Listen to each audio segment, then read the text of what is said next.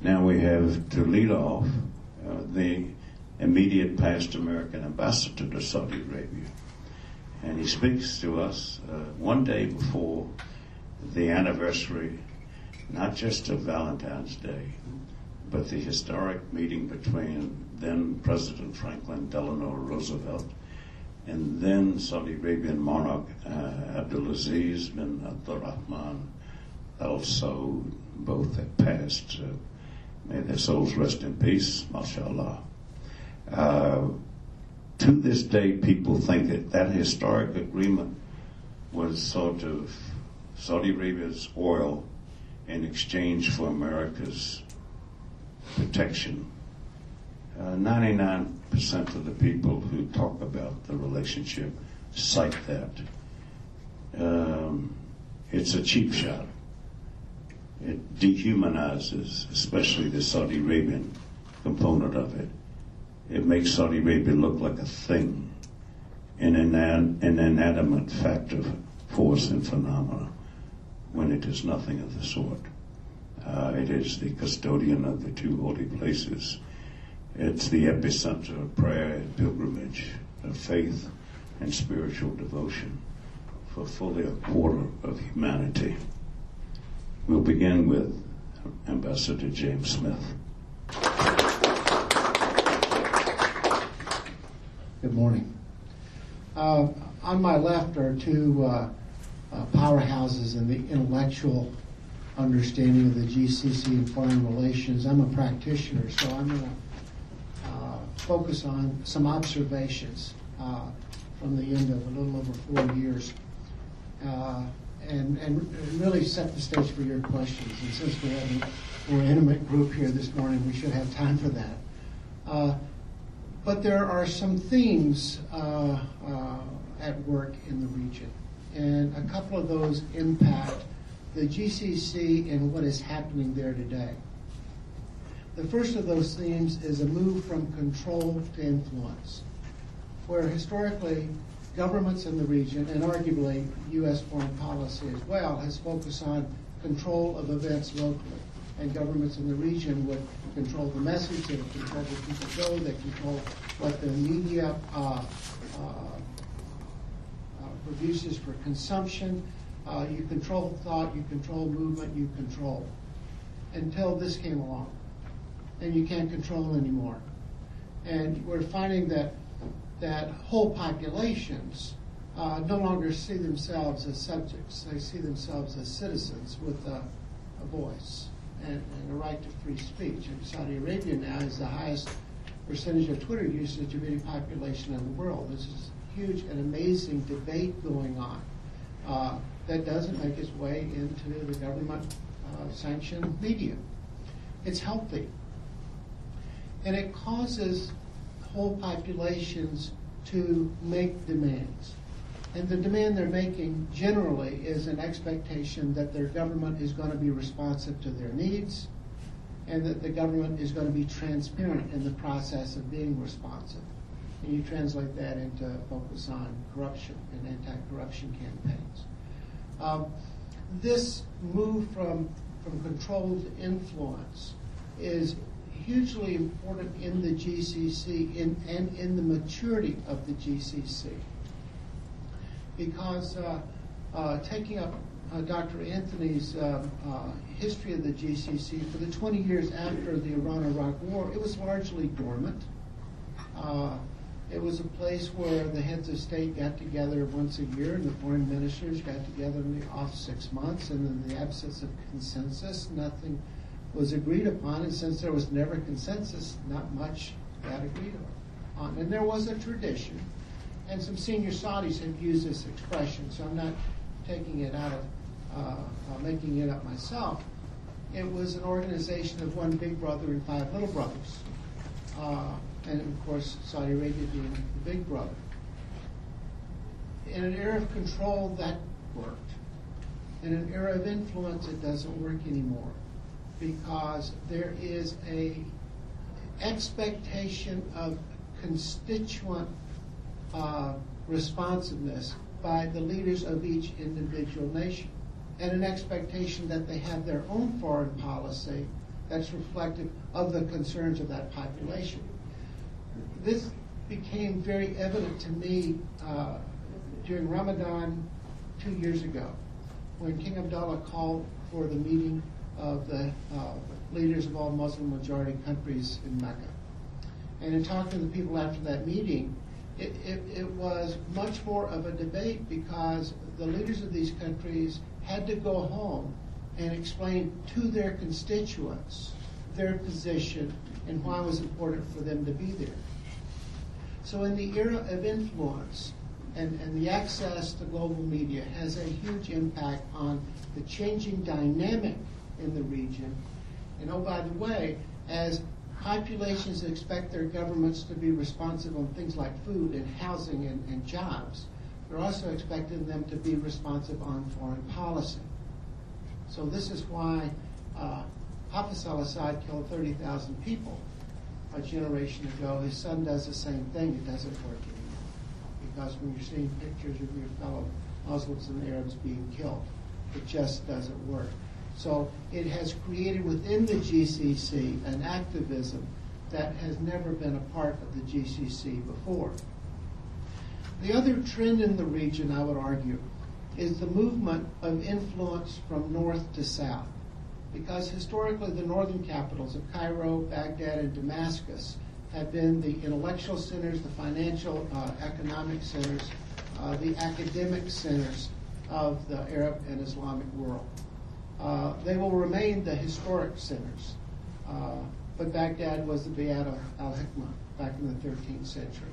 Uh, already you see in Riyadh, uh, Dubai, Abu Dhabi, and Doha, the financial and economic center of gravity has already moved south. And I would argue with the investment in education, the intellectual center will also move in that direction. And of course, Saudi Arabia, for most of the past decade, has invested about 26% of their national budget in education. And not only they're they sending uh, several hundred thousand students abroad, about 80,000 here in the United States, they've gone from 8 to 34 universities in the last decade. So they're building their own infrastructure, uh, uh, education system. Now, uh, Qatar and the Emirates have approached it in a different way, but they also are making a huge investment in education. So with that, over time, the intellectual center of the Arab and Islamic world is going to flow south. And the question is, how will they deal with that? Because if you're going to be a leader in the intellectual world, it's going to argue that you will accept diversity of thought. And, and that has not always been the case in the, in the region. The GCC has shown some maturity in the last three to four years. And part of that is leadership. Uh, now, the GCC Secretariat does not set policy for the GCC. That is done by the heads of state and the foreign ministers of the six countries. But Abdul Latif Al Zayani has proven to be uh, an incredible leader as the GCC Secretariat. He took uh, a, a, a uh, an important intellectual and courageous role in the Yemen transition. Uh, he was aided by uh, other ambassadors, including our own Jerry Feierstein, who uh, uh, helped and supported the transition process in a way that many in the region thought that would be the template for other transitions in the region. It hasn't proven out that way, but that was the intent at the time. But you've got a changing dynamic uh, because, as I said before, each country in the GCC is, has developed its own foreign policy. And sometimes publicly, uh, uh, it appears that uh, Qatar and Saudi Arabia are at odds with each other. Uh, the Emirates and Saudi Arabia seem closer than they've ever been. Um, Bahrain and, and Kuwait seem uh, troubled by domestic challenges of different uh, different kinds that limit their ability. and Oman presses along with its own independent but very sophisticated foreign policy uh, that uh, suggests that you're going to see diversity of thought in the GCC. I would argue that this diversity of thought is uh, the beginnings of true multilateral opportunities in the region. Uh, and I think it, it, it could be very positive. Certainly, the Strategic Cooperation Forum, uh, the beginnings of a GCC dialogue with the United States, very, very important. And it has elevated a political discussion that we did not have before. Uh, I remember in the first session, uh, Secretary Clinton came to Riyadh. You had the six foreign ministers around the table. We gave a very short briefing on uh, uh, missile defense. And it was very clear that the foreign ministers had not been introduced to the topic, the technical part of the topic. It is an issue that had been at the CHOD level, the Chiefs of Defense, which CENTCOM had been working. Which my next observation is the weakness in U.S. foreign policy in dealing with the region, because it is the only region in the world where the United States does not have an access point into a multilateral organization in the region. Everything we do in the region is bilateral. And in fact, General Zinni coined the term bilateral multilateralism uh, for uh, the, uh, the region, where you focus country, U.S. to individual country, trying to keep everything going in one direction so that at some point the GCC could get together on air and missile defense. Uh, you do it by bilateral actions, not multilateral. Uh, my recommendation is we look at this hard. I, I think that uh, we should probably have an ambassador to the GCC and to the Arab League.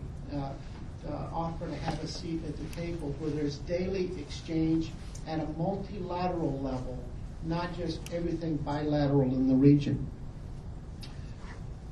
And one final point, I mentioned the pivot, uh, which has gotten a lot of attention. It's probably an unfortunate framing of national security strategy because uh, it leaves open the question, if you're going somewhere else, uh, where are you leaving?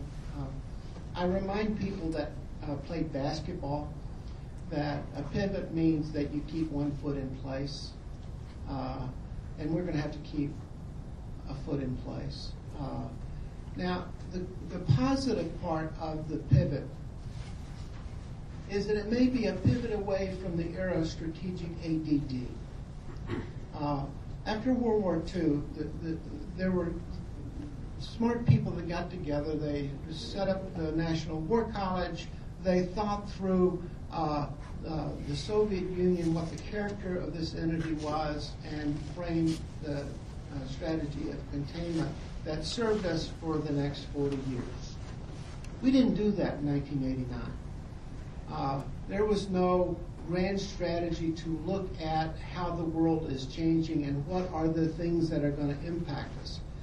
And, and I think we will look back at the last 20 something years and call it the era of strategic ADD because we went from problem to problem to problem. Now, if you see the world as a series of problems, there's two assumptions. One is it's a problem you can fix, and two, it's a problem you should fix. The second unintended consequence is if you're not a problem, the government doesn't have any bandwidth for you. Uh, so long established important relationships have atrophied over the last 20 years. Uh, arguably, our relationship with Japan, with Korea, with ASEAN, uh, and to some degree with Saudi Arabia has atrophied because we had been so focused on problem areas, we didn't have the opportunity to build. So, arguably, Asia is the part of the world that's going to dominate the next century a pivot intellectually to that probably makes sense. Does it mean we're going to leave? I don't think so. So with that, I look forward to your questions.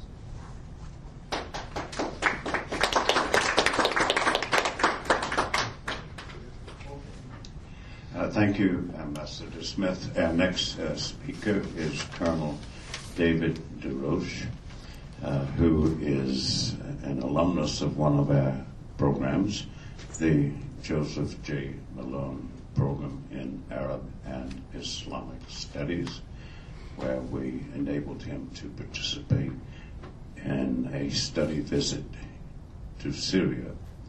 Uh, we at the National Council have sent uh, 400 Americans to live and study in Syria.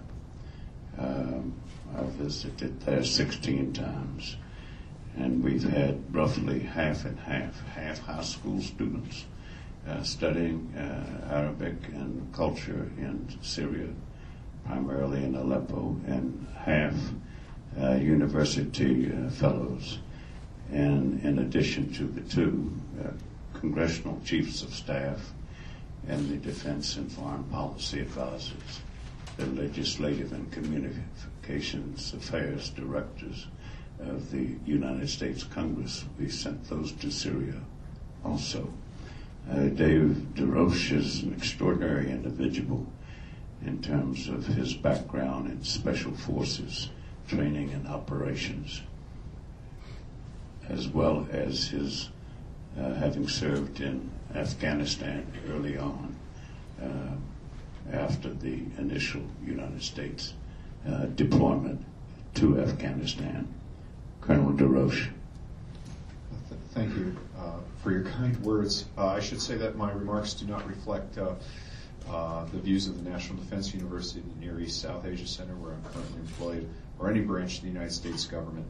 Um, uh, so, Ambassador Smith and Dr. Anthony pointed out that tomorrow is the anniversary of the meeting between Franklin Roosevelt and Abdulaziz aboard the USS Quincy. But there's another anniversary that occurred this week, which I think is maybe even more fitting, and that is the 50th anniversary of the um, appearance of the Beatles on the Ed Sullivan Show. It's it's often forgotten that the Beatles appeared, and then following them uh, was a dog act. And speaking after uh, Dr. Anthony and then Ambassador Smith, um, I feel like I've got three poodles and a beagle here. Uh, but I want to thank uh, uh, Ambassador Smith paid me uh, two compliments. First, he described first he lumped me in with Professor Sullivan as an intellectual powerhouse, which I think is only true if your experience of intellectual power is in Karachi during the summer. Uh, but secondly, his views are rather consonant with mine, and so uh, I hope that uh, if there is any repetition, you'll you'll agree that we um, converged on the same point from different approaches. I have two points here, a technological one and a historical one, and I have one big insight. The insight is what we have thought of in the past as major U.S. security providers to the Gulf Cooperation Council are declining in utility and indeed may even be counterproductive. Let me talk about technology first. The bottom line here is that big is a liability and multiple, small, and mobile is what is more effective in the world of security as it's developing. Military weaponry is becoming cheaper and more capable almost every day, except with the Joint Strike Fighter, which uh, the trend is decreasing. This trend is decreasing the utility, military utility of large assets, such as fixed air bases and aircraft carriers in particular. We know from the George Marshall Institute that the Iranian Fateh 110 missile currently has a circular error of probability of about 100 meters and a payload of 500 kilograms. This means that if Iran fires a salvo of eight missiles at an American aircraft carrier, four of those missiles, absent any effective interdiction, will land within 100 meters of the aim point. That's not good. This is a significant development. Even absent any development in Iranian missile terminal guidance, which I suspect is underway, chances are pretty good that Iran can sink a multi billion dollar aircraft carrier for an investment of several million dollars in missiles. The aircraft carrier, which Prince Turki Al Faisal cited in his National Council address uh, this, this fall as a key indicator of U.S. military commitment to the Gulf, is not likely to remain effective for long. The final ch- history of the carrier has not yet been written, but we are in the first pages of the last chapter. Indeed, the presence of personnel and capital intensive American military assets, such as carriers, may prove to be counterproductive within a few years, just as having large bases in the Gulf full of U.S. service members doing the things that culturally insensitive U.S. service members doing the things that 18 year olds and 19 year olds do has been cited as a factor in the birth of Al Qaeda. Having social, culturally insensitive soldiers in socially conservative Muslim countries is guaranteed to create problems. Recall the complication in U.S. Saudi relations over the insistence of a, of a woman Air Force colonel that she not wear a head covering, one among Saudis. It's friction that we don't need. It's friction that we don't need. Now, here's a historical point. When the United States is faced with a military disaster, it takes one of two actions. If a core U.S. interest is at stake, we double down and fight to the bitter end, as after the attacks at Pearl Harbor and the fall of the Philippines. If we think a core interest is not at stake and we can't win easily, then we cut our losses and move on, as with the after the deployment to Beirut after the bombing of the Marine Corps barracks, and earlier when the government in Saigon fell and we had no choice but to withdraw. If not now, then in the not too distant future, when the United States has ample domestic hydrocarbon fuels, a big military loss, such as an aircraft carrier or a traumatic attack on a large fixed installation in the Persian Gulf, would lead many Americans to question our involvement there. Justifying our military commitment to the Gulf requires buying into a complex argument about economic interdependency and the nature of global markets. This justification is valid. I would argue it is valid and it does serve our interests, but it is also abstract and theoretical. The impact of significant loss of American lives or hardware, on the other hand, is immediate, emotional, easy to understand, difficult to refute in a town hall in, in small town America. Our Gulf partners know this perhaps better than we do. They feel we are ignorant, fickle, and feckless. They also feel betrayed by the Western rapprochement with Iran. In the Gulf telling, the West's focus on nuclear issues gives Iran a free hand to carry on with a strategy of Shi'i encirclement and sedition directed at GCC states. This, this isn't my view, but this is a view that's been presented to me. One fact which many Western analysts miss is this. Even if our GCC partners were to assume that the current nuclear talks with Iran are 100% effective in leading to Iranian nuclear disarmament, the GCC member states would still be unhappy with the process because of the perceived license given to Iranian activities elsewhere. Even if the nuclear agreement is 100% effective, that would still not be good enough because of what they see as an active campaign of encirclement. But all is not gloom. All is not gloom. Secretary Hagel in Bahrain this past December pointed out that the U.S. presence in the Gulf remains robust and is increasingly made up of more, ro- more appropriate and effective military capabilities, such as minesweepers, coastal patrol vessels, and forces brought in for multi for rotational multilateral exercises. So instead of having a fixed large presence, a lumbering presence, what we have are mobile, nimble, smaller um, forces brought in for two months at a time where you can keep them in barracks and, uh, and avoid friction. This force mix better serves both GCC and American defense, defense interests than having big lumbering ships lurking within easy missile range of the Iranian coast. The, greater, the even greater positive trend, however, is one that Ambassador Smith touched on in the area of missile defense. For the first time, there is a positive movement towards a strategic goal that is almost as old as the GCC itself, namely an integrated GCC missile defense system. This is something America has been urging the Gulf states to do for years, but we only saw forward movement since the Iranian rapprochement for reasons that Ambassador Smith has described. The irony here is that the world leaders in missile defense technology are Americans. And so this program will likely lead to significantly enhanced American Gulf defense ties for some time to come. In summation, effective defense of the Gulf does not require a static force to sit on it. It requires a realistic assessment of present and future threats and an honest assessment of the best means the U.S. and its partners possess for deterring and countering these threats. For years, our, our analysis has been driven by hardware rather than brain power, some of which, thanks to the National Council on U.S. Arab Relations, we have on display in this seminar, and some of which, for example, uh, Professor Sullivan was instrumental in establishing the stand-up of the UAE National Defense College. Paradoxically, the friction between the U- U.S. and the GCC over Iran may actually lead to an increase, not a decrease, in real defensive capabilities for what is arguably the world's most strategically vital region. Thank you for your patience. I welcome your difficult questions. Thank you, uh, Colonel DeRoche, and uh, commend each of the speakers thus far from uh, confining their remarks to uh, 10 minutes or less, which will leave ample time for discussions, questions, and debate. We next have uh, Professor Paul Sullivan, uh, who wears many hats, though they're all off at the moment. he teaches at Georgetown University in the National Security Program uh, focusing on economic issues in particular.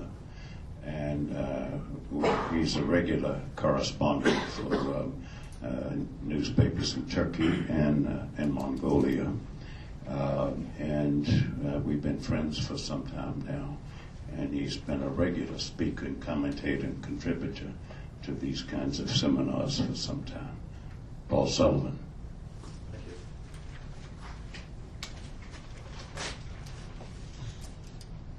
Well, thanks again, John Duke, for the opportunity. Always eloquent, always learn something from you. Uh, I have to give uh, the usual caveats because, like uh, the good colonel, I am also at NDU, at least for the meanwhile. And uh, whatever I have to say is, my opinion alone, does not represent that of the National Defense University, Georgetown University, or any other group that I may be associated with. Well, USGCC, military cooperation in motion. I'm really interested in this asymmetric concept you brought up about the aircraft carriers and missiles. It's really quite good. I have to think a lot more about that. Now, what could I add to what uh, John Duke and the ambassador, who have vast uh, knowledge of this uh, issue, uh, I could list the weapons we have sold to the GCC states. I was looking at these over the last few years, or few days, and I was just stunned at what I was seeing. Uh, we, I could list the IMET agreements, including with uh, NDU and other uh, places, uh, Leavenworth, uh, Naval Postgraduate School, the academies, and so forth. And in a much smaller way, I could list the 15 years I've been an advisor and mentor and teacher to students from the GCC, many of whom have gone up in ranks in the last few years. Uh, also, thank you for mentioning how I was part of the UAE Defense College startup. A very interesting example of our relations.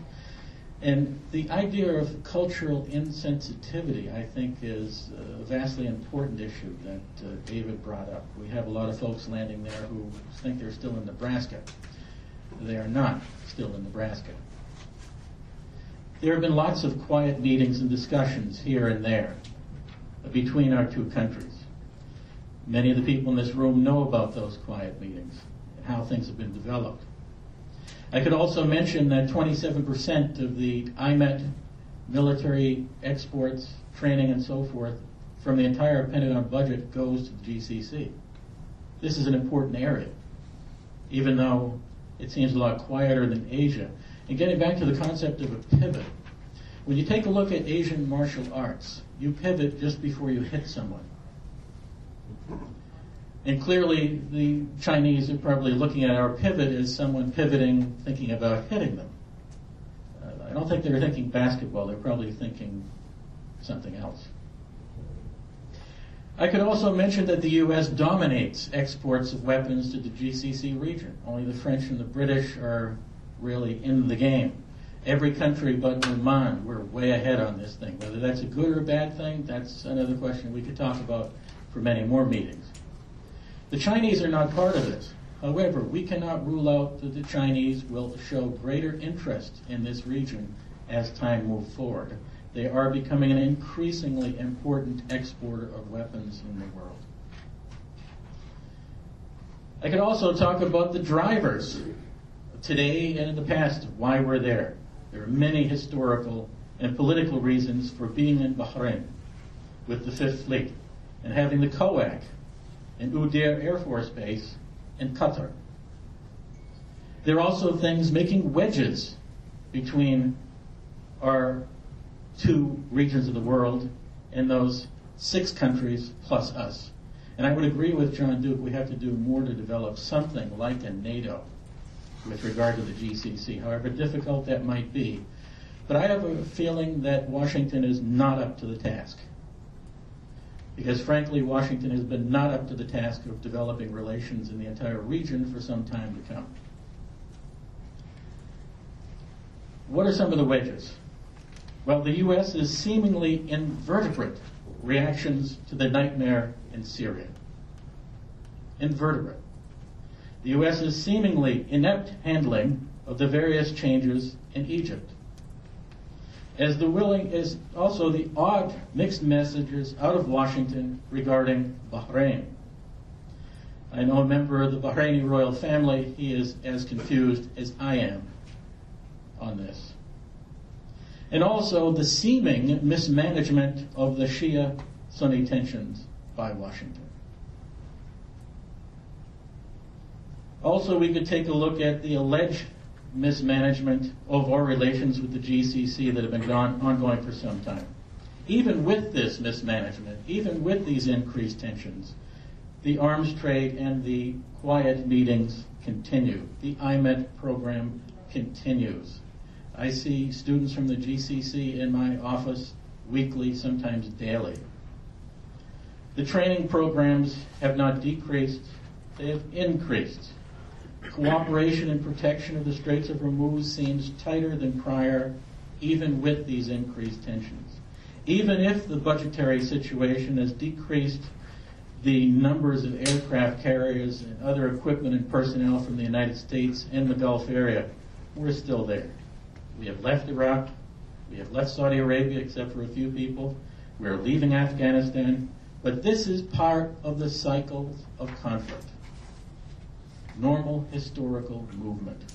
The cycles of expenses of conflict and the cycles of regional political relations. These have been ongoing for centuries. Conflicts come and go. We will stay. There are many reasons for U.S. GCC relations to remain strong. We are not leaving the region. That may seem strange, given all the questions I get from people in the region and elsewhere. Why are the Americans losing interest in us? Why are, why are we leaving? You're going to leave us? I had a, a discussion with a, a member of the royal family, let's leave it very vague, in a coffee shop in Georgetown a few weeks ago, and I said, you know, that base in your country, we may just move out of there and the Chinese will take over. He was apoplectic. We don't know English. We don't know Chinese. We know English. We, we can deal with you. We can't deal with the Chinese. Please do not do this. I think we have to send signals like that because the Chinese are very much interested in this. They're very much interested in developing a blue water navy. They have their SLOCs. They have their string of pearls. And 80% of their oil and gas comes from the Gulf. We are not leaving the region to the vagaries of an extremist Iran. An Iran that, even though we have an alleged agreement on certain marginal nuclear issues, is still very much involved in the slaughter of Syrians, is still very much involved in the destruction of Bahrain, is still very much involved with Hezbollah in Lebanon, and is still very much involved in the quite threatening building volcano in Iraq. Iran is still messing about in Central Asia. It is still messing about in Afghanistan. It is still a threat to the Gulf in general. It could easily become a threat to the shipping lanes. David pointed out one example of that. Uh, when you go home, uh, take a look at the map, uh, the charts, how deep this channel is, how thin it is, and where it goes by. Uh, this is a very dicey place to have 40% of the uh, ship transport oil and even possibly a larger percentage of natural gas coming out as Asian demand for LNG increases. But they may just end up strangling themselves if they try to cut off the Straits of Hormuz. Because most of Iranian exports go through the Straits as well, as do their exports from their allies, Iraq, out of Abat, Kabat, and so forth. The UAE, Saudi Arabia, Bahrain, Kuwait are allies of the United States in many ways.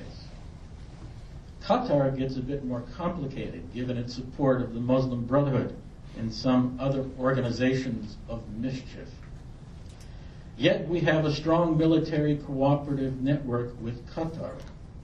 And we have a very good relations with the mill to mill level with the Qatari military leadership. And the mill to mill level with the GCC are very good, even with Oman, which is not a major market for our arms. Yet we are building relations with Oman as it navigates its very complex relations with other GCC states and Iran. Nothing about the GCC is simple. very little about the U.S. military relations with the GCC is simple, except for the fact that they remain strong and are actually strengthening as public political tensions between the GCC and the U.S. are painted across the media. Yes, we have our differences. Some of the differences have brought some to say things that may be a bit too strong, given what, what's actually happening out there. However, the GCC knows there is no peer competitor for military supplies, training, and other activities. It is not the French, it is not the British, it is not the Germans, and it's certainly not the Indians and the Chinese.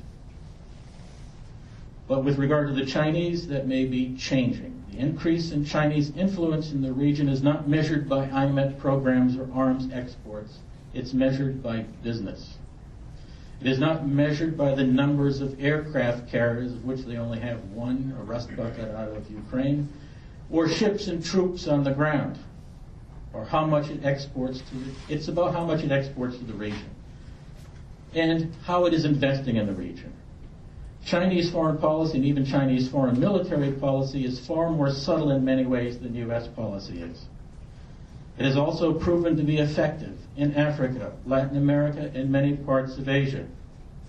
It also does not bring the democracy and human rights baggage that the U.S. policies bring along with it.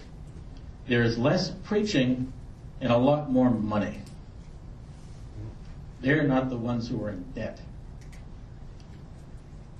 There was an interesting uh, meeting between an American official and a Chinese official, and the Chinese official asked the American official, What did you spend $3 trillion on in the last two decades? And of course, we all know where that money went. The Chinese have a war chest of $3 trillion in foreign currency waiting to be used. We don't. China will likely become slowly but very surely an increasing source of influence and counter influence to the United States in the region in the future. India is also becoming more prominent in the region due to its energy needs, but also because of the large numbers of its people who live and work in the GCC.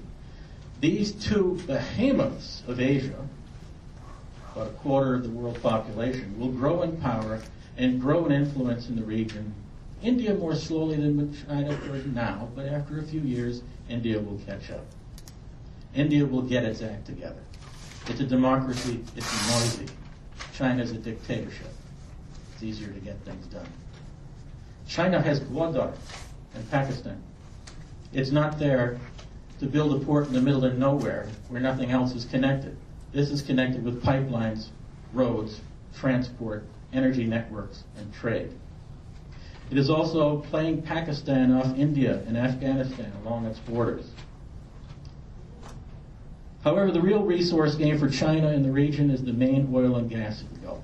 India also has its resource reasons. China first, but then India may get much more involved. The world is changing.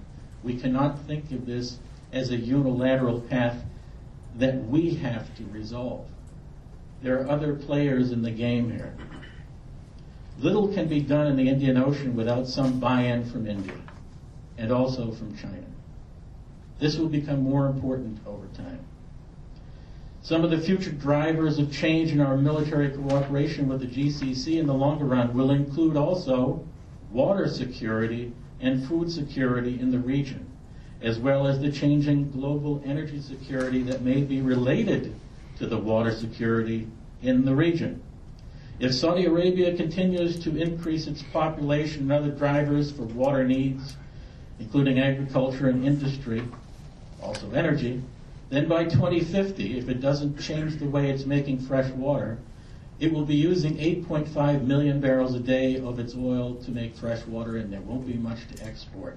If Kuwait continues to rely on oil fired desalination plants, by 2050, it will not be exporting oil at all. More and more of the GCC will rely on desalination for its water use unless big changes happen toward focusing on renewables, water demand management, reuse of wastewater, and more. The really explosive issues in the region, yes, Iran is part of that, yes, terrorism is part of that, but also water and food and energy security. Iran is also looking down the barrel of a gun on water security, but that's a different story and for a different talk. Iraq is under great water stress. Yemen is a water disaster already happening.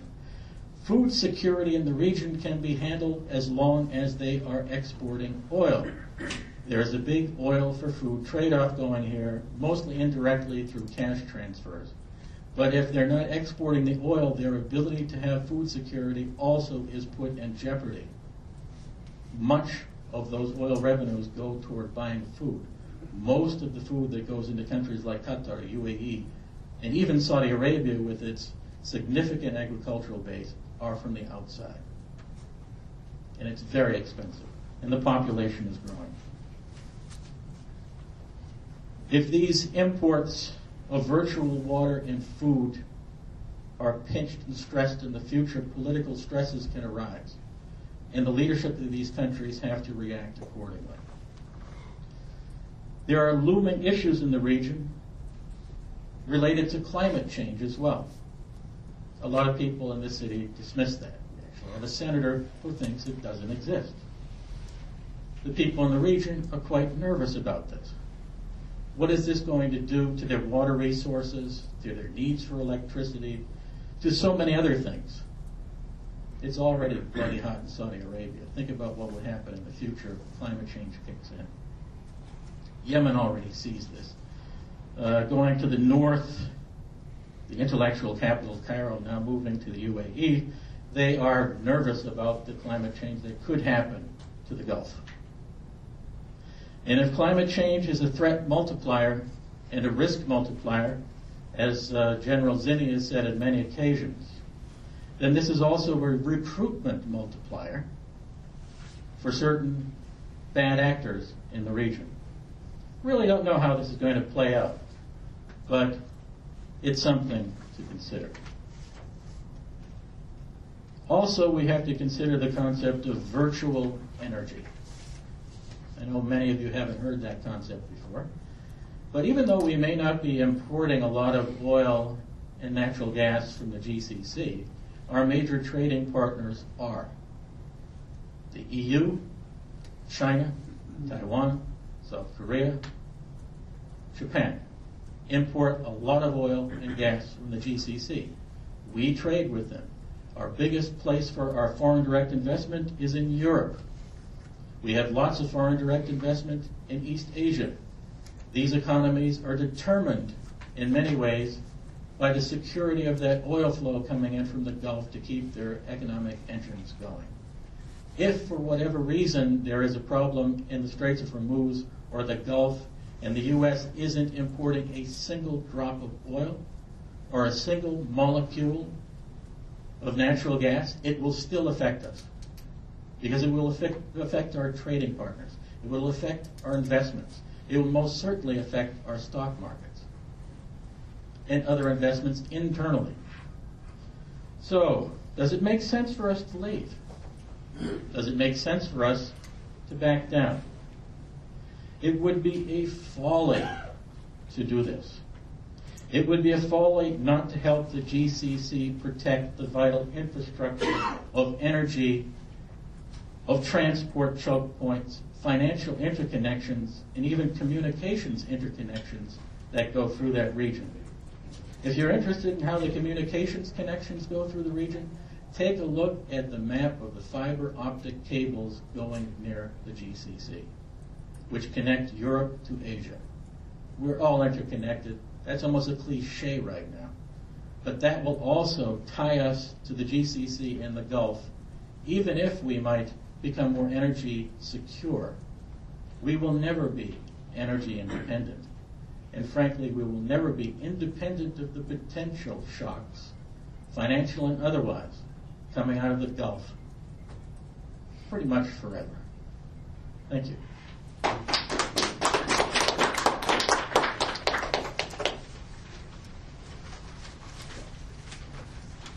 Today we've had three superb uh, presentations um, in order to get the uh, mental adrenaline uh, flowing. Um, I'll make a few comments uh, not addressed by the speakers. Um, as further uh, food for thought. Um, talked about the asymmetry aspect, and um, Ambassador DeSmith made passing reference to it as well, uh, which is at one at the same time uh, alarming uh, and remarkable in terms of the ingenuity and creativity of people who have been sanctioned, uh, deliberately isolated, boxed in, uh, so to speak, how they've been able to, if not cope, then fight back. The improvised explosive devices being cases in point in both Afghanistan and Iraq, which uh, uh, drove us uh, crazy until we uh, tried to find a way to um, uh, protect against that, to at least counter that. Um, and yet the, inter, uh, the improvised explosive devices cost very little. And also the cost of what uh, happened on September the 11th, uh, 2001 was in no more than in the hundreds of thousands of dollars. Uh, that's if you exaggerate. Uh, but the losses were in the hundreds of billions of dollars. Uh, but there's another asymmetry at work here. And this is in uh, the asymmetry of knowledge, the asymmetry of understanding, uh, the asymmetry of awareness, the asymmetry of empathy. Ponder the following, for example. In Saudi Arabia alone, for every day since 1975, there have been in Saudi Arabia's cabinet more American trained PhDs than there have been American trained PhDs or PhDs trained anywhere in the United States Cabinet, Senate, Supreme Court, and House of Representatives combined. Except for maybe 60 members of the Nation of Islam, uh, variously affiliated in the past with Malcolm X or Elijah uh, Muhammad or Louis Farrakhan. I've not, never met an American who studied for four years in Saudi Arabia and obtained her or his degree. And people may say, well, we couldn't be admitted. That's not true. Uh, I've met with the president of every one of Saudi Arabia's universities before the mushrooming that Ambassador Smith made allusion to uh, new and independent colleges in the last half decade. And every single one of them um, was open to American uh, students coming in and studying. But the interest wasn't there. And so when you look at ignorance, and ignorance being a close cousin of arrogance. And this is the root of a lot of it. When you have uh, more than, and this is conservatively speaking, more than 200,000 Saudi Arabians who can think and dream in English, who spent innumerable Thanksgiving Day holidays sitting around the table with Mr. and Mrs. Brown, Mr. and Mrs. Smith, and who uh, had cheerleaders for the Denver Broncos and Los Angeles Raiders and the like. We, we have nothing remotely comparable to that. Uh, we're half a planet away, and yet uh, we are the, perhaps the most assertive in saying we know what's best for the region. And you saw this in neon lights, underlined, capital letters, uh, italics in the case of what we did to Iraq there. Uh, we lost a country. Uh, we devastated a people who were the heirs of uh, civilization and the, and the alphabet and the uh, first legal codes and one of the most extraordinary museums of artifacts for humankind uh, that we left unguarded when we invaded Iraq. But we made certain to guard the Ministry of Interior, I mean, of uh, uh, petroleum and minerals. Uh, point two, uh, on the Sunni Shia aspect, there is a stereotypical image that uh, Saudi Arabian leaders revile, despise Sunnis across the board. Um, not so.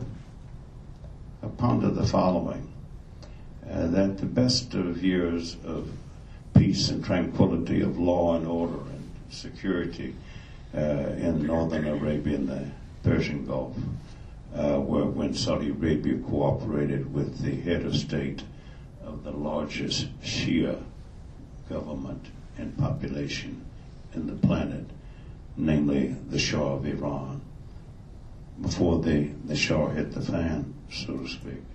There. Uh, Saudi Arabia's relations with the government of Yemen from the beginning until now have been with and supportive of a government led by Shia. And since the 1970s to the present, Saudi Arabia's economic assistance to Yemen is greater than all of the economic assistance of the International Monetary Fund, the World Bank, West and East Germany, the Netherlands, uh, Japan, uh, Great Britain. In other words, the entire world, Saudi Arabia's largesse has gone to a Shia government and heavily Shia populated country. Uh, thirdly, um, until uh, the rupture uh, in the last two years, Saudi Arabia's relationship with Syria's government could hardly have been clearer and uh, closer and one of uh, trust and confidence. And even King Abdullah, one of his wives, was from Syria. So the uh, Sunni Shia aspect uh, has another face and then what we read. And in the case of Lebanon, when uh, Lebanon's civil war came to a geopolitical end in 1988 and 89, Saudi Arabia with Kuwait and Algeria cleverly invited all the remaining uh, last elected members of Lebanon's parliament to come to Saudi Arabia, to Taif to uh, be specific, uh, to try to find a solution to the end of the civil war. And once they arrived, Saudi Arabia said, um, we welcome and use the minibar to your heart's content, but you're not leaving until we fix this thing. And it was Saudi Arabia that led the movement to increase the power and the representation of the Shia in Lebanon's government. These are all facts. Uh, facts are stubborn things, okay? Yes. Uh, we'll make some other points, but um, invite members of the uh, panel to uh, make points that have yet to be made or take issue with the points that have been made. I'm looking forward to questions. Yes. All right. Uh, Other questions? Are there different policies among GCC members vis-à-vis Iran? Great question.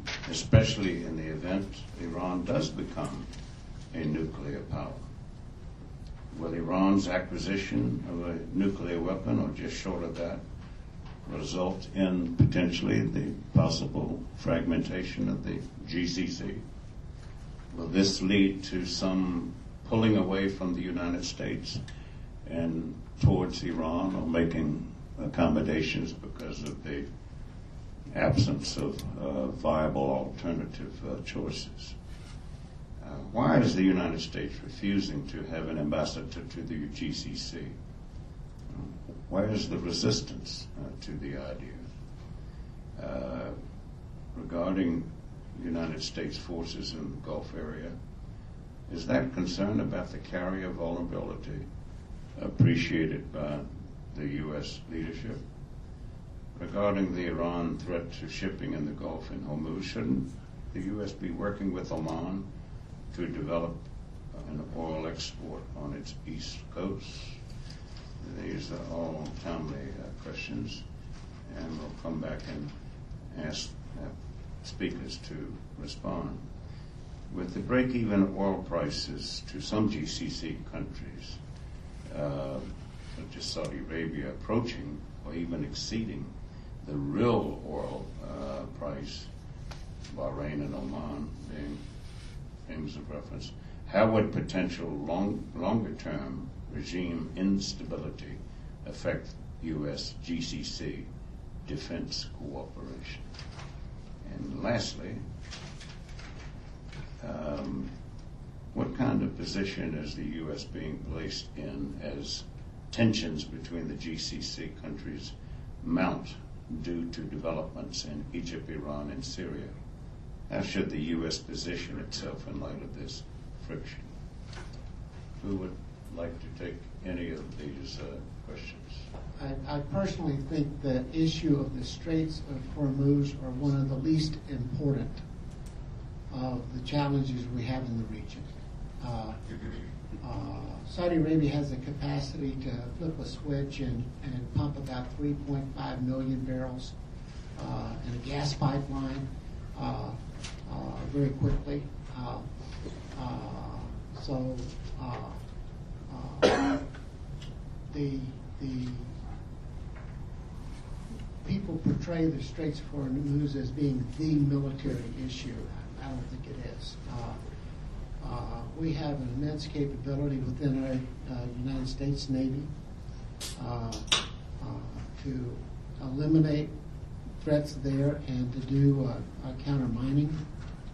We every year run an exercise, and if I remember correctly, there are about 34 countries involved in that uh, uh, counter mining exercise that went on last fall.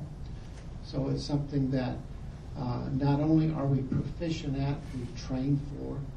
Uh, now, in looking at the geography of the region, clearly Oman's proximity to Iran across the Straits and the Emirates too, technically, uh, uh, suggests that they have economic relations with Iran that some of the other GCC states don't have, and therefore they work very hard not to alienate. They, they walk a tightrope on their foreign policy. So Oman's foreign policy with respect to Iran is a lot different than anybody else in the GCC. Having said that, they're very close ally and are very supportive of many of the things that we're doing. And I would argue that uh, uh, Sultan Qaboos has been very important to us as we have engaged Foreign Minister Rouhani in, in the latest series of talks. So that sophisticated foreign policy that they have, I think, has been very helpful to us. Uh, there, there are some foreign policy differences among the GCC states, uh, but a lot of that has to do with economic interest more than anything else. And arguably, the GCC states would like to have a rapprochement with Iran. Um, in the Rafsanjani era, Saudi Arabia had a reasonable, if not very positive, relationship with Iran, but things worked. Uh, uh, the Emirates have suffered uh, immensely in their banking industry because of the sanctions, and they've done so as good soldiers, uh, supporting the, the uh, uh, sanction strategy. But were there a, a rapprochement, then you would see uh, an immense amount of trade going back and forth from Dubai, Abu Dhabi, and into Iran. And then the same could be said for the rest of the region. The challenge is not that we're talking to Iran. The challenge is the perception in the region that we're going to do a grand bargain with Iran, that we will settle the nuclear file uh, and people in the region think that it will be to the advantage of the Iranians because uh, uh, they they believe. What was it? Someone said Iran's never won a war but never lost a uh, negotiation.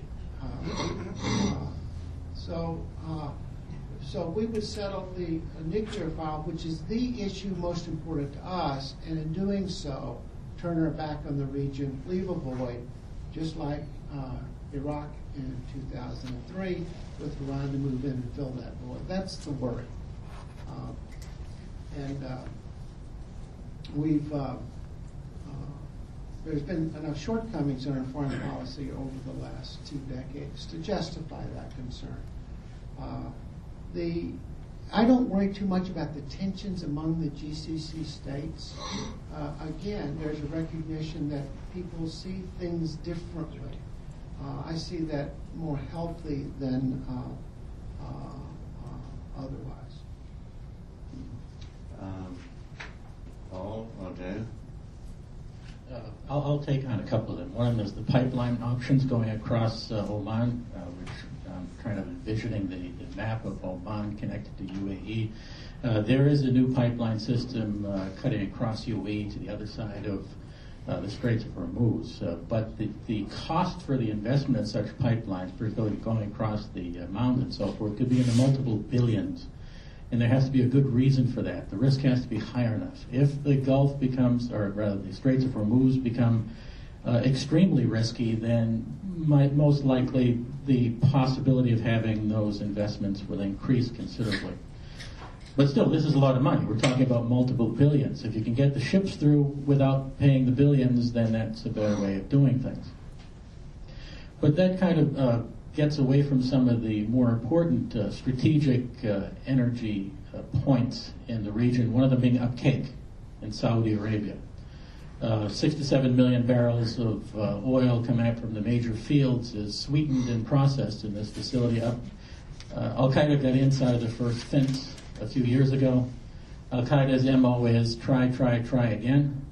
If they ever get to Abqaiq or another group gets to Abqaiq, the price of oil could easily go to 250, 350 possibly for some time, depends on how much damage they cause to the facility. So it's not necessarily the transport through the Gulf, it's the facilities, which are quite vulnerable.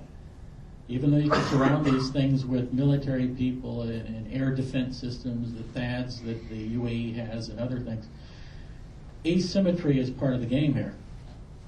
And all it takes is a few mortar rounds in the right place. And the energy system of the entire world is at risk. So the pipeline options are part of it, but also another aspect of this is that the LNG trade is increasing out of the Gulf. In LNG, you really can't put through these pipelines over the mountains. They're going to be put into these big uh, container carriers. You have to cool it down to minus 267 degrees, turn it into a liquid, and send it through. Uh, you can send the natural gas across pipelines and have LNG facilities on the other side. But again, those investments you're talking for the amount of LNG that would be taken out, mostly from Qatar, going across UAE and so forth, probably the 18 to 20, 20 billion mark. That's a lot of money for a situation may not be looked at as being increasingly risky just yet because of the alleged rapprochement. I say it's alleged because the Iranians are up to a whole bunch of other things at the same time. I still have a question in my mind about what exactly the Iranians are up to. The other day, actually two days ago, they announced that they're willing to talk with the IAEA about their detonator imports. and I thought, wait a minute here. Detonator imports, I thought you folks were doing this for energy security. Notice slight sarcasm. Uh, Iran flares off the equivalent of four nuclear power plants in natural gas. Nuclear power plants of about 1,300 megawatts. If this is energy security, then I'm missing something, and I've been in that game for close to 30 years. Iran has hard water facilities in Arak. Hard water plants are usually production plants. And I'm not talking about electricity production plants. There are certain activities in the country that certainly send up flags the IAEA and others, including at some university uh, nuclear laboratories. They're using strategic ambiguity, which they most likely learned from uh, one of their neighbors in the eastern Mediterranean. But this is a threat. They want to keep it a shadowy threat. At the same time, we're making agreements on things that are in the shadows as hundreds of thousands of people are getting killed in Syria or injured. I find this a complete and utter absurdity. And with regard to whether the GCC will turn to a rapprochement with Iran if Iran gets a nuclear weapon, I would say it would be just the opposite. They're going to gather around the horses. and they're going to start looking to developing their own programs. There's now a nuclear city in Saudi Arabia. The UAE is developing nuclear plants not for weapons, but for the study of nuclear energy. The UAE is building uh, nuclear power plants just south of Abu Dhabi with the help of the Koreans. Uh, the Pakistani Saudi connection, uh, vague as it may seem, could become a lot stronger over time if the Iranians have a weapon. There will be an arms race, is my guess. And this is to no one's advantage. No one's advantage. And with regard to the relations between GCC countries and Iran, I can give kind of two endpoints, the two bookends. One would be Qatar, Oman, where they have to have trade-offs because of those economic reasons, but also Qatar and Iran share a large natural gas field. South Pars and the North Field are the same field. It's not like there's this big gate around it where you have you know, the molecules for CH4 have to go into the Iranian territory and they have their little Iranian passports. No, this is the same stuff. So they have to get involved in those trade-offs. And also there are certain facilities in the Gulf, energy facilities that are jointly owned by members of the GCC and the Iranians and jointly operated. Hardly known. It's not exactly something you'll get in the Washington Post. Uh, on that, you know, the, there's this trade-off, and that makes people change their viewpoints and become more sophisticated and subtle. But on the other side is Bahrain. If you were to speak with the Bahraini leadership for no more than 20 seconds about Iran, you'll get a feeling for where they're coming from. Mm-hmm. They, there's no patience there. There's no understanding that they want to work because of the problems that are being brought to Bahrain from their perspective, from Iran, and frankly, I think they're right about it. So this is this is a, a situation which is not s- simple at all, Uh, but it's also fascinating enough to give job security to certain people for a long time. No, Baruch, and I'll make a I wrap think up first off, I, I have a saved round, which, uh, on Ambassador Smith's point. Um, I forgot, but this year, for the first time, a Rhodes Scholar was selected from, uh, NYU Rhodes or a Marshall Scholar, um, American Rhodes or Marshall Scholar being selected from outside the United States, even, you know, with a great university like Concordia, Montreal, McGill. So, so for the first time, a Rhodes Scholar selected from uh, NYU Abu Dhabi. As a matter of fact, I've never heard of a Rhodes or Marshall Scholar being selected from NYU in Manhattan. um, I'm going to address the issue of um, uh, Iranian nuke power and the carrier one since I made that point. Um, the, GCC reaction. Classical international relations theory holds, uh, I'm going to have a theoretical argument and a historical argument. IR theory holds that alliances are at their strongest when they face a strong external threat. And I think that if you look at the history of the GCC, which rose in response to a direct threat, as Dr. Anthony said, uh, you know, that what you'll see is, regardless of whether the threat is nuclear or conventional, or indeed if it is this sedition, which you, you know, which uh, hardliners in, in various GCC countries uh, describe to us, uh, what you'll see is they're coming together in a sense of purpose. And, and indeed, missile defense is perhaps the best example of that. And historically, not just the GCC, if you look at NATO, um, once uh, the Cold War ended, uh, you know, adherence to NATO was a secular religion in Europe. Once the Cold War ended, you saw the rise of this European Union, which, uh, at least in the views of, of many, in particularly in France, was to eventually develop parallel institutions, security military institutions. And that vision has not been abandoned. It was tried first in Bosnia, where it failed miserably, led to thousands of deaths.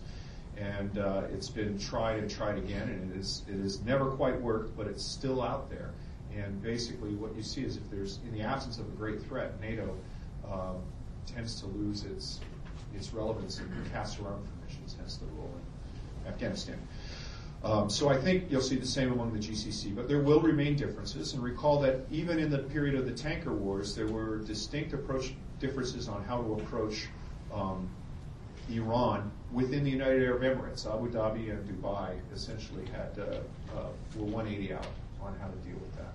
Uh, the only thing I can say with absolute certainty, and I, I welcome any contradiction on this, is whatever the other five members of the GCC view, Oman will always be a little bit different. And uh, not because they want to be different, but as, as Dr. Anthony said, they're just a little bit more sophisticated at this than, than uh, they're, playing a deeper game, and, and we very, very rarely quite fully comprehend it. Uh, whether that's due to geography or sophistication, I'm not quite sure. Second point, uh, are are the concerns about carrier vulnerability shared? My argument is no, uh, and I'm going to shift to a discussion of how bureaucracies work here. My understanding of history suggests to me that large organizations only shift their focus in response to one of two things. Number one is truly exceptional leadership, which you only get once every two generations or so. A figure like J. Edgar Hoover, who comes on the scene, transforms things in a way through superior force of capability, and, and, and then use it. The second thing is a disaster. It takes a disaster. And even then, that disaster has to happen over a prolonged period of time. So we in the United States have never, and arguably even now do not have, an analog institution to the ministries of the interior, which you see in almost every other developed world. The Department of Homeland Security is the analog to the ministry. That did not exist until after 9 11. It was a response to that disaster. Similarly, when you look militarily, what you find is organizations tend to develop about uh, their large capital intensive structure. So, air forces uh, in the period in the lead up to World War II were organized around bombers. And the theory of aerial bombardment was, depending on how cynical you are, either developed to um, uh, support a large bomber force or large, the capabilities of a large bomber force led to the theory of aerial bombardment. But the doctrine at the time was the large capital ship was invulnerable. The bomber will always get through.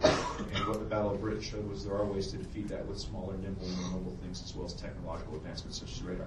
Similarly, uh, the battleship, the large capital ship, was held to be, you know, the king of the seas, and that lasted up until the Prince of Wales was sunk off Singapore, I believe, this month uh, is the anniversary of that. Um, but the battleship didn't immediately fade from the scene. It remained active in an asymmetrical role throughout the Vietnam War, fi- providing coastal fire suppression and, and indeed off Lebanon in 1982. So, uh, but now they're museum pieces. And so I kind of, it's kind of intellectually dishonest because when you cite broad historical trends as a speaker, you know, I could be put in my grave saying, well, it's, you know, it's still going to happen. but uh, I would argue that these, these things eventually the price of making missiles is going to be so small. Hmm. What the Navy would tell you is, no, we've got these, these are great, and we're building defensive systems, and the defensive systems will defeat the missiles. But the asymmetrical nature of the expense, it is so much more expensive to defeat a missile than it will be to fire a missile. And I've only spoken about missiles with relatively high trajectories. I didn't talk about sea skimmers or supersonic torpedoes. Hmm. That will become so great that eventually this truth will be brought to us, whether it's through incredible leadership, which you can't bank on, or more likely a disaster. I hope it's the former, not the latter. But I'm speaking in broad historical trends, so it's kind of intellectually dishonest because my argument cannot effectively be disproven. Um, that's all I have. Okay, three takeaway points. Thank you, Colonel DeRoche. Um, and most of these sessions on the GCC, people say, well, it won't be a successful organization until or unless it has all of the uh, the countries in the region within this regional organization. Uh, uh, quite the contrary, it succeeded because it hasn't had all of the countries in the region. And Iran will not become a member uh, except over their dead body. Neither will Jordan. Neither will Iraq. Neither will Yemen. Uh, all of which wanted to belong, and all of them were rejected at the beginning. Point two, if you want to understand how far, how fast, or how phlegmatic, or how dynamically uh, slow uh, the GCC is, your frame of reference is the United Arab Emirates.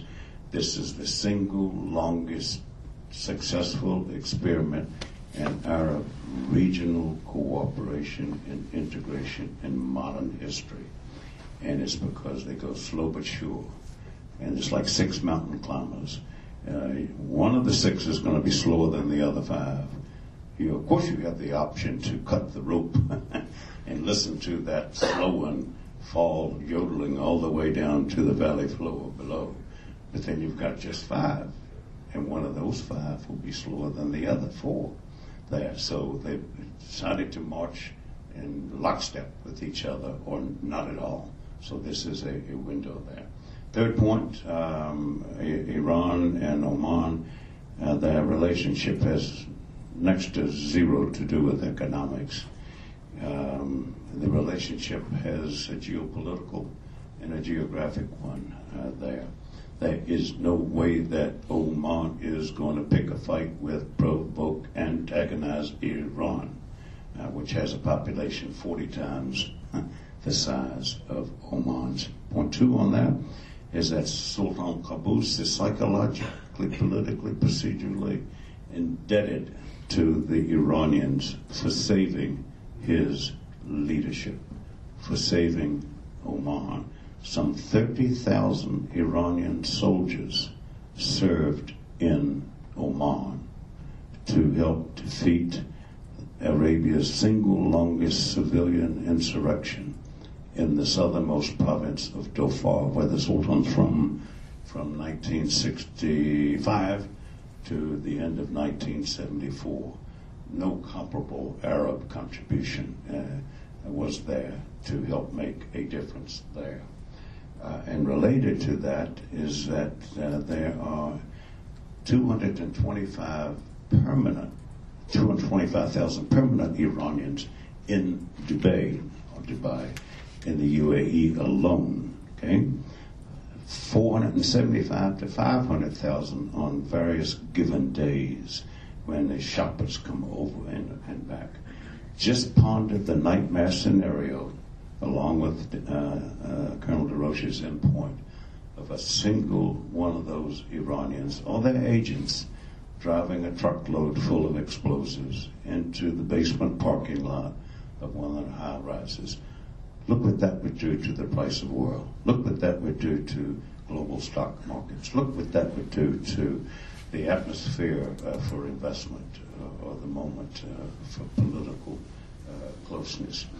And there are some today and yesterday and tomorrow 200 boats from Iran every day come over to Oman and the UAE uh, to smuggle things back into Iran. Uh, 300 often, no fewer than 200. Uh, we take delegations up there in sailing dhows uh, to watch this for several days. We'll do it next week with the U.S. Central Command officers there. So the relationship between Oman and, and uh, Iran have to do with completely different things than what often passes for established thought or informed, informed opinion as such. And as to threat assessment, people feel threatened as to where they sit. And where they sit is where the stork dropped them. In the northern Gulf, their threats have been Iraq. And they've looked towards Syria and Palestine and areas, not in the southern Gulf. No, they look towards Iran and to India, to Pakistan and to East uh, uh, Africa. Nothing strange about that in the United States people in Florida do not worry about uh, people from uh, Quebec or the French Canadians. and people in Vermont and New Hampshire don't worry about uh, uh boatloads of Cubans coming onto their shore or Haitians either. We've had a nice cerebral massage here. Uh, your questions fantastic, all of them on the mark, timely, relevant, and uh, the panelists have responded as best they could, and they've exceeded that which most specialists uh, would do on this complex, controversial, perennially important issue, topic, set of challenges. Thank you for coming.